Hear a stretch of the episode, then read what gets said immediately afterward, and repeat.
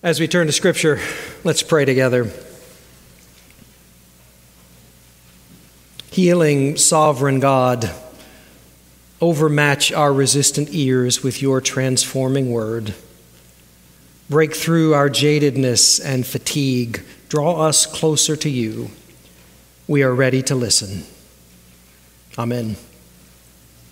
Our scripture reading this morning comes from the book of Exodus, chapter 17 Listen for what the Spirit is saying to us.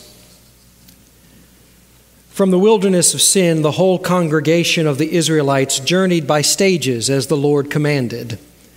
They camped at Rephidim, but there was no water for the people to drink. The people quarreled with Moses and said, Give us water to drink.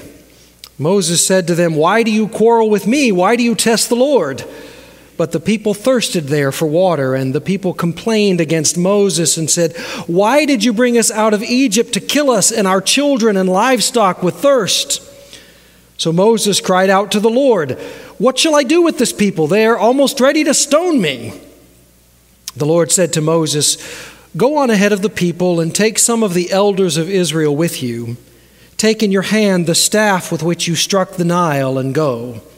I will be standing there in front of you on the rock at Horeb. Strike the rock, and water will come out of it, so that the people may drink. Moses did so in the sight of the elders of Israel.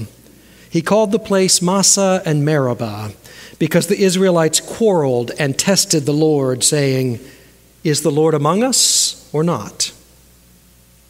This is the word of the Lord. Is the Lord among us or not? That's what the people wanted to know, and it was a fair question. They were wandering in the wilderness. They hoped they were heading for the promised land, but no one really knew where it was or how to get there. They were tired and they were thirsty. These were not hardened desert nomads, these were city folk accustomed to life in Egypt Yes, they had been slaves in Egypt, but at least there was water and ground you could grow something in, not like this barren, dusty wilderness, scorching hot enough to burn your sandals during the day and cold enough to leave you shivering at night. This journey to the promised land was not turning out so well, and the people were starting to grumble, thinking maybe that bondage in Egypt wasn't so bad after all. They took their frustrations out on Moses. They always took their frustrations out on Moses. His inbox stayed full all the time. Why did you bring us out of Egypt? They moaned, only to kill us and our children and animals with thirst. What was Moses going to do about this latest calamity? Here they were again without water. Here they were again facing a dead end in the wilderness. Well, Moses didn't know what to do, so he, he forwarded the complaint to upper management. What should I do with these people? Moses asks God. They're about ready to stone me, he says. They're already forming a new PNC, a prophet nominating committee. What am I supposed to do? Well, God tells Moses to find a rock at the foot of Mount Horeb and to hit the rock with his staff. And Moses did as he was told, and water flowed in the wilderness. The crisis was averted, the people were saved, Moses' job was secure, at least until the next crisis. When we read these stories from the book of Exodus, it's tempting to think the people were, well, frankly, nothing but chronic whiners. Look at what they had already been through.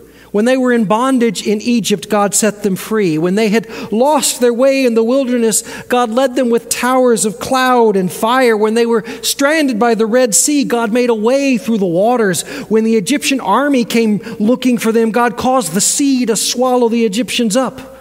When all they could find was bitter water not fit for drinking, God made the water sweet. When they didn't have any food, God caused quail to drop out of the sky and bread to settle like dew on the grass. Time and again, the people faced a crisis, and time and again, God provided.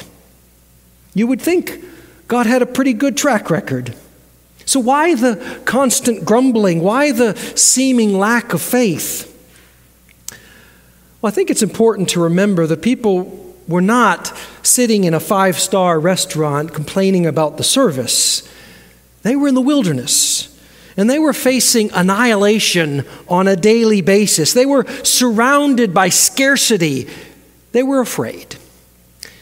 And fear, fear makes us forgetful. So it's no wonder they asked, Is the Lord among us or not?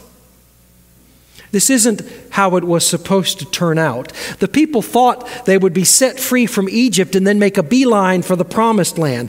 They thought on Saturday they'd stop making bricks and wave goodbye to Pharaoh, and then on Sunday they'd be tasting milk and honey in paradise. But that's not what happened.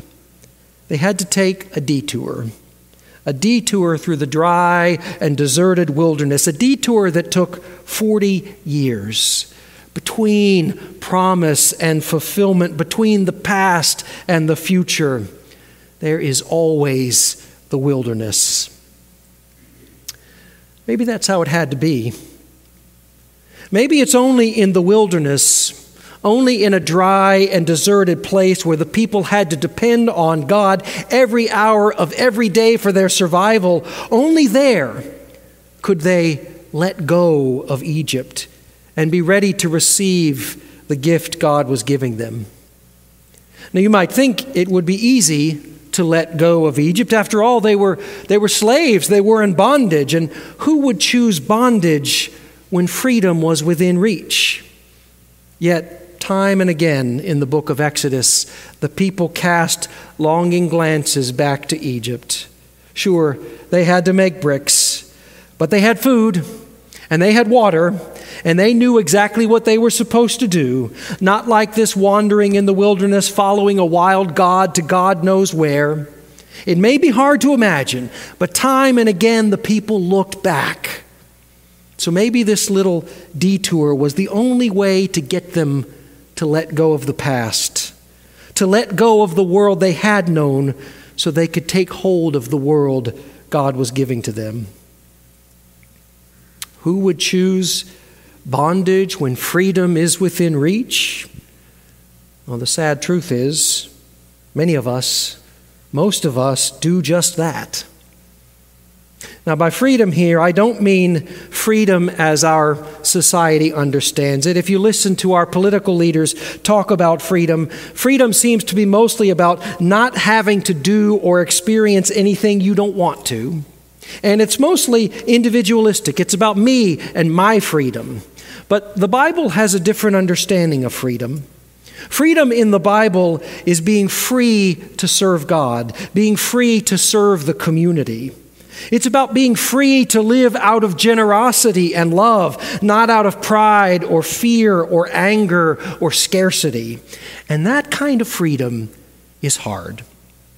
And so sometimes we choose bondage instead bondage to another person, to our jobs, to our phones, to family pressure or peer pressure, bondage to image, to success, to tradition, because those smaller gods don't ask as much from us. Do you suppose that's sometimes why we find ourselves in the wilderness?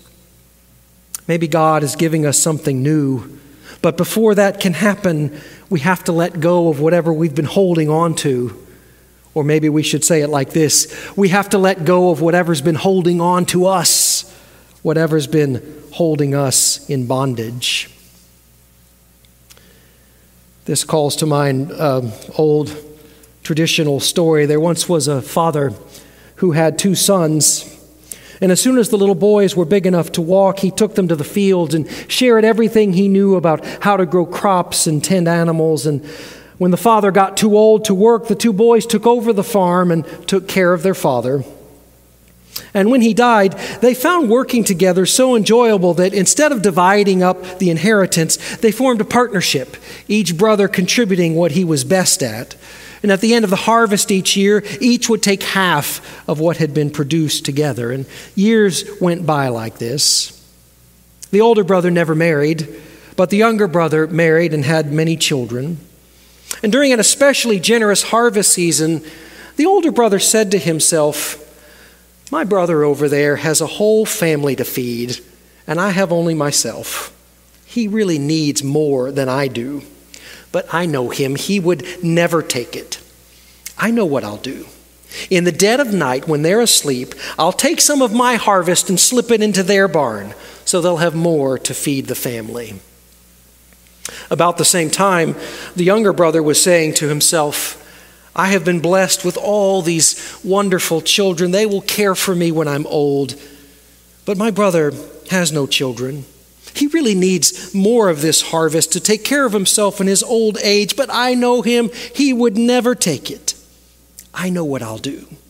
In the still of the night, after he's gone to bed, I'll take some of my harvest and slip it into his barn so that he'll have more for his old age.